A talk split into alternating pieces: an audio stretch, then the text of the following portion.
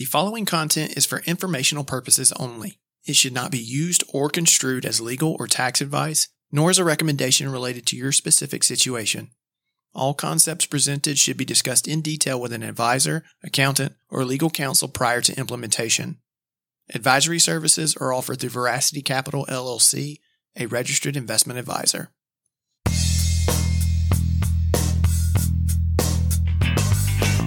Welcome to Capital Conversations presented by Veracity Capital, a podcast talking money and speaking truth. Hello, everyone, and thank you for joining us on this March edition of the Capital Conversations podcast. My name is Charles Crowley. I'm a wealth advisor here at Veracity Capital, and today I'm joined by my colleagues Kevin Boutwell and Mike Colopy to discuss, uh, I think, a little bit lighter topic, but it's really going to be getting into how can you develop financial values and priorities and apply those to your life? You know, when we speak with clients, pretty much all advisors do this where you know, one of the first things you do with a, say a new client or somebody you're getting to know is try to understand how they think about their money, how they think about maybe their legacy or what they want to accomplish. But, you know, we have a, a list of questions that we may ask to really figure out what their priorities are. And, you know, depending on their priorities, a financial advisor or financial planner will obviously, you know, start building around that. And so I think the topics that, that we're going to talk about today are some that we kind of randomly picked from our list that, that we tend to get a lot of from our clients. And I think, um, Charles will kick us off here, but I think that's a good, um, good segue. Yeah, absolutely. And, and I think that you hit, or touched on something, Kevin, that I think is important here, and and that is the the aspect of communication. I think when we think about these concepts or questions, it's very important for you guys listening out there to think about how you would have these conversations with your loved ones. How would you have these conversations with your spouses, your kids, your family? Uh, I think that that's a big aspect as we go through these that, that you'll see kind of playing through. So I'm going to kick us off with one of the biggest that I think I get all the time. And that's how can I be a good steward of my money, a good steward of my financial assets? And, you know, obviously steward, the, the definition of that word can land on people differently.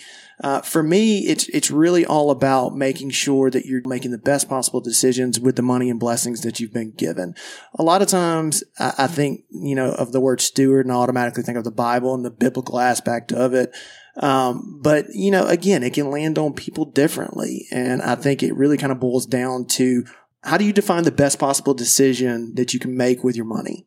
I think that a lot of that's based on who's thinking through this, right? So you being a good steward of your money is going to be different than some of our clients. It's going to be different than than me, right? We all have different values, we have different priorities. For me and and my family, the way we see wealth and the way we think about priorities, we think about wealth, family, and health. Those are three top priorities, right? So when I'm thinking about, you know, your topic being a good steward of my wealth, I'm really thinking about those three things in my mind. What am I doing to help my family or my community, the people closest to me? How am I impacting them? Mm-hmm. How am I impacting my health? And um, and then obviously your wealth. You want your wealth to continue on to have some sort of legacy which again, that means different things for different people. This is personal financial planning. Mm. And uh, I, I, think this topic just proves how personal it can really be. I absolutely agree, Mike. I think you you made me think of something that I actually saw in the last week or so, but I think the the concept you pointed out there is that it goes beyond you. A lot of times when you hear the term steward, it's more about those that you love, those that you care about, those that you would leave behind if something happened to you.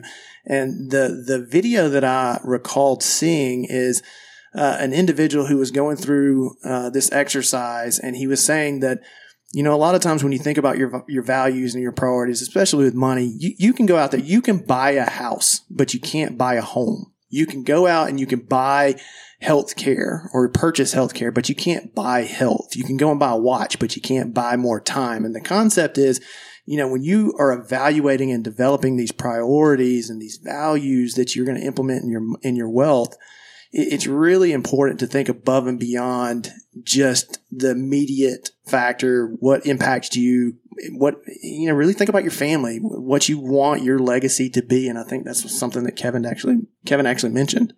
Charles, do you think that, that most people already have these thoughts with them or do they come to you and you kind of help them figure that out? I, I, I think that they already have the thoughts. They just don't know what to do with them. You know, they don't know how to compartmentalize them, make decisions based on them. They know, you know, oh, I think that this is important, but I just don't know how to go and implement that. So I think a part of what we do as advisors is really educate the client really get them thinking about, all right, th- these are great thoughts. These are great questions. Now let's put some steps together to actually act on them you know, the way my values, how I kind of view wealth in, in three different components, which is true traditional wealth along with family and health. I'll just give an example from my personal life and how I've used my wealth to really help my family and help educate the younger generation. Um, I have a nephew. He's 16 now and financially wasn't early on in the, in the best situation. So I actually opened a 529 plan for him. And now that he's older, I've actually spent time talking with him about college, spending time talking to him about work, careers. He actually does work. He didn't understand his paycheck, didn't understand how withholding worked, what taxes went towards, right? We actually are setting him up with a Roth IRA account, right? So, so for me, fortunately, I've had the experience of working as an advisor, CFP. This is the world I know. And a lot of what I value is trying to give that back to my friends and family and helping to educate them and get them better prepared, right? Mm-hmm. My nephew has completely different values and in some ways than, than I do. He doesn't maybe care as much about the markets and some of the things I care about, but he's at least going to be educated on it. He's going to have a leg up in, in my opinion. And, and that really comes back. It makes me feel good, right? It makes mm-hmm. me feel like I'm contributing the way that I find the most value out of. Right. Mike, I want to I want to ask one question before we go on to what I think you just highlighted, and that's really kind of sharing your experiences and your knowledge with those that you care about. And it doesn't necessarily have to be isolated to someone like us in our industry with a CFP. I mean, people learn a lot throughout their life about money, good and bad, and that's that's something that can be shared with your with your loved ones. But the question that I want to pose to you guys, I think you touched on it, and that's how much do you think someone's upbringing or their socialization plays into how they view money or how they set their values and priorities when it comes to money? I think it's a lot. I mean, I think a lot of it has to do with, you know, their upbringing, um, the people they were surrounded by growing up, you know, what their parents and grandparents kind of, you know, that example that they set. But I'll say though, I mean, we all had, there's always exceptions and we've seen those on both sides where, we all have uh, wealthy clients with you know a son or grandson that's just just frankly is is not in the same situation, doesn't quite get it, is not probably the best steward of their funds and things of that nature. But then on the other side, some of our clients came from very you know very what most people would call kind of low income, low asset backgrounds. And and they've worked their way through life and learned different things and and really excelled and achieved. So it, it's there's exceptions to to that. But i think for the most part, you know, there, there's definitely a correlation between, you know, I think what, what values are. It doesn't have to be wealth or, or, or, you know, not wealth. It's just the way people are brought up and, and the attention they put on other things and, you know, not wanting that instant gratification or all those things I think are traits that get passed down and frankly just kind of family cultures. Absolutely. You, you, can even see that with the way people treat investments and debt, right? Working with different generations. If, you know, you've worked with a client who was born before or during around the Great Depression or world wars, they have a much different perspective on saving, risk, debt, right? So you can actually see the makeup and how people personally feel about their money mm-hmm. uh, being much different gen- generation to generation. Mm-hmm. I asked that question as, as, really kind of a follow up to what you asked, Kevin, uh, about clients coming to us with these concepts or questions. And a lot of it is education, right? I mean, everybody's going to come through our, our system or a system with questions based on what they've experienced and looking at things through their own lens. But part of what we do as advisors is really educating them on maybe a different perspective or maybe a slightly different way to look at things. Doesn't mean it's right or wrong. It doesn't mean that people are coming with a perspective that is or isn't going to work. It's just a, a part of the education process. Uh, going back to what you were talking through, Mike, just sharing these these experiences and this knowledge with people. How impactful do you think it is for families to communicate about these things early on, like parents to child, grandparents to grandchildren, things of that nature? I think it's critical. I think it's very important. And you can see after working with clients for years, you can see a difference in the younger generations as far as how involved they are in their understanding of money. And again, like Kevin said, there's always exceptions to the rules, but if you are having and, and, again it's it's not like you need to open up your portfolio and show your grandkids what you're worth or something like that right it's it's really just talking about values the value of money your family values and and just having somewhat open discussions about that mm-hmm. about how things work right because when you're you know, these children are growing up. And if you're growing up in a world where you're in a nice home, you go to nice schools, mom and dad have nice cars, you kind of just assume that you're going to too. You don't really understand the amount of effort and work that's going to go into achieving those things, right? So, if you're fortunate enough to be financially well off and you want the next generation to be the same, you, you need to talk about mm-hmm. what you did to find financial success, mm-hmm. right? Mm-hmm. What, what, what you did. And then the other thing is just going back to um, what you were talking about and working with clients. You know, we, we obviously, we can't tell clients what their values are. They tell us and we're that sounding board and we're the reference for them, right? There's countless numbers of clients that ask us, well, you know, you've worked with clients like me before. So, you know, how do they handle this sort of situation? Or, or and they're really, they're really trying to get a gauge on how you think their values relate to the general population or how their values relate to similar minded clients, right? So I think we, can really help having these conversations. But as you both had said, the values are already kind of ingrained when we mm-hmm. start even getting into those conversations. You know, I think it's a huge aspect of that conversation to not only focus on the what, what are you doing, as much as the why, you know, especially if you're talking about future generations, younger individuals in your family, trying to educate them on, on what your situation entails understanding the why for me, I think about my kids or I think about my, my grandfather to me when I was younger. Understanding why he was giving money to certain organizations or why he was charitably inclined or why he was investing money in a certain area or what have you. That was almost more important to me than the fact that he was doing it in the first place. I wanted to understand his why. Yeah, I, I would agree. Um, and, and I think uh, another real real life example would be right the the client who is seeking a, a relationship. And, you know, sometimes you think materials might hap- happen to help that. And maybe they're pushing for, you know, a larger property, nicer car, different things. But truly, right, their values aren't these materials. Truly, their value is that companionship. Mm-hmm. And the, so that's the, that's the why right? Why? Right. It's the companionship, but it's those other financial decisions that they think are going to help them get to their ultimate goal. Uh, and I, and I think you know that that's it. That's that's really where we're trying to help. Kevin, let's switch gears a little bit and go with probably our. I think all three of us would say that this is number one. We get this all the time on profiles or questionnaires or what have you, and the, the concept of financial independence. Yeah. So it, you know they don't actually say these words but when you get to know clients and you're speaking through and, and you're having these conversations, you realize that one of their, one of their higher priorities is either both financial security and financial independence. And again, like, I don't think they think of that and like, oh, I, I, I want this, Kevin, help me get financially secure. It's, it's just, you, you know, when they start answering some questions, you realize that is top of mind for them. And so first, let's kind of define those because they rhyme, but they're not the same. Um, financial independence is literally you know, having enough income or assets that you can, you know, convert to income to fund your lifestyle, right? And your goals and all your expenses and not have to worry about running out of money. So you don't have to be employed.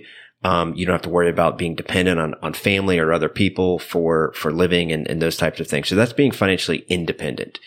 Um, financial security is also up there. And that's more of, yeah, maybe you don't have the assets or income to never be employed, but your employment itself and other things you've built in your life are very secure and have high probability that you can manage your, your assets and, and lifestyle. And so there's a lot of factors that go into both of those. A lot of them have to do with your spending, everything you guys just mentioned. Like a lot of it is, you know, your ethics, your morals, like how you think about how you are being a steward of your funds. And a lot of that can drive towards getting financially secure and financially independent. And again, across the whole spectrum, like very, some of our most wealthiest clients sometimes even have the same question. Like, and what they want to know is, you know, one, am I financially independent? They, they, they want to know that. They don't know if like, hey, if I actually have enough to get me to my life expectancy in, in my mid 90s or whatever that may be. Others want to know, well, what do I got to do to achieve that? Right? Like what steps do I need to take so I can be financially independent or in some cases be more financially secure for, for me and my family? And then others actually do know that. They do feel that independence. They do feel they can see what they've built and what they're doing. They're very happy with it. But there's always risks out there that, that we all wonder if we're not thinking about. And that is, you know, what do I got to do to ensure that I keep this financial independence? Right. And, and those three kind of main points can really take you down many, many different conversations, many different planning and portfolios, uh, and all those types of things. Mm-hmm you remind me of our process, and I certainly want you to dive into that a little bit more how we assess and evaluate and communicate where a client is relative to that concept of financial independence. But I think about our process, and largely it is touching on a couple of the things we've already talked about. What's important to you? You know, we've got to define that first. What are your goals? What are you working towards? That's that's what we're planning around. The, the second aspect I think you just touched on is like, are, are there any gaps? You know, here's where you want to be. Here's where you are what's the gap and how do you bridge it? The third thing I think you touched on is are there any other areas of your financial life that could poke a hole in the boat? You know, where are your blind spots? Where are those areas that you haven't thought about yet that a professional can kind of help, you know, put a spotlight on and say, Hey, if you check the box on this, then you're a heck of a lot closer to that financial security than you thought you were. Yeah, exactly. And I think in that process, you know, at some point along the way, we'll go into different types of, assuming we've, we've established your goals. You know what your goals are. You know, you know what your expenses are and you have a, a decent idea of what your income income may be. You know, we need to stress test these things and show, I think some people are kind of surprised by I, think everybody understands market risk. You know, the market, there's risk there, but there's lots of different types of risks to achieving, um, you know, that, that security and independence that people look for. And I think showing them what, what different pieces could look like it's really the first step and and them being like, oh wow, I, I, that's probably low probability, but hey, if it could happen and there's a way to mitigate that, let's look at some of those mitigation techniques. You know, I mean, just personally, you know, just talking about the the well, going back to what we were talking about on, you know, are these inherent in people? Is it is it their upbringing? Is it examples? You know, how do people think about their own wealth and money? And you know, financial security is one of those things too, where people are all over the map some people like me are actually, it was something I was always concerned about. You know, do I have the right pieces in place to feel secure for my family, even giving different risks that can come out there, you know, and so that's, that's was very important to me. It may be less important or priorities to some other people, right? Um, maybe some people are mis, misinterpreting their actual security, their financial security, meaning they don't quite understand what their expenses are compared to their income, what their asset growth is and those types of things that that could lead to getting into trouble or not quite meeting some really important goals that you have. And so all these things that we talked about, I think kind of do tie in together, which is probably why we get these from a majority of our clients. I think the misinterpretation piece is, is pretty important because I think there's a lot of resources out there. Some are good, some are bad. You've got to pay very close attention to what you are allowing or who you are allowing to pour into your life, pour into your mind, and how those sources are impacting your decisions. So, uh, with that said, I'll kind of put a bow on today's episode. Hopefully it was helpful. I know this was a, a, little bit more of a high level topic, but I think very important as you think about what's important to you and your money. Uh, certainly, if you have any follow up questions, reach out to our team. You know, the Capital Conversations team uh, is here to help. Uh, so if there are any follow up questions, concepts, things that you want us to elaborate on a little bit further, definitely let us know go out and follow us on social media. Our team is out there on LinkedIn, Twitter, Instagram, Facebook. So make sure to go out there and connect with us and uh, certainly interact with uh, our, our, team members and our show on those on those platforms. And then certainly follow along with us. Go out, and subscribe to the show, provide feedback, give us a give us a rating, give us uh, some comments and and some things that you want to hear us talk about in the future. But with that said, I appreciate you listening to today's episode, and we hope you continue following along with us on the Capital Conversations podcast.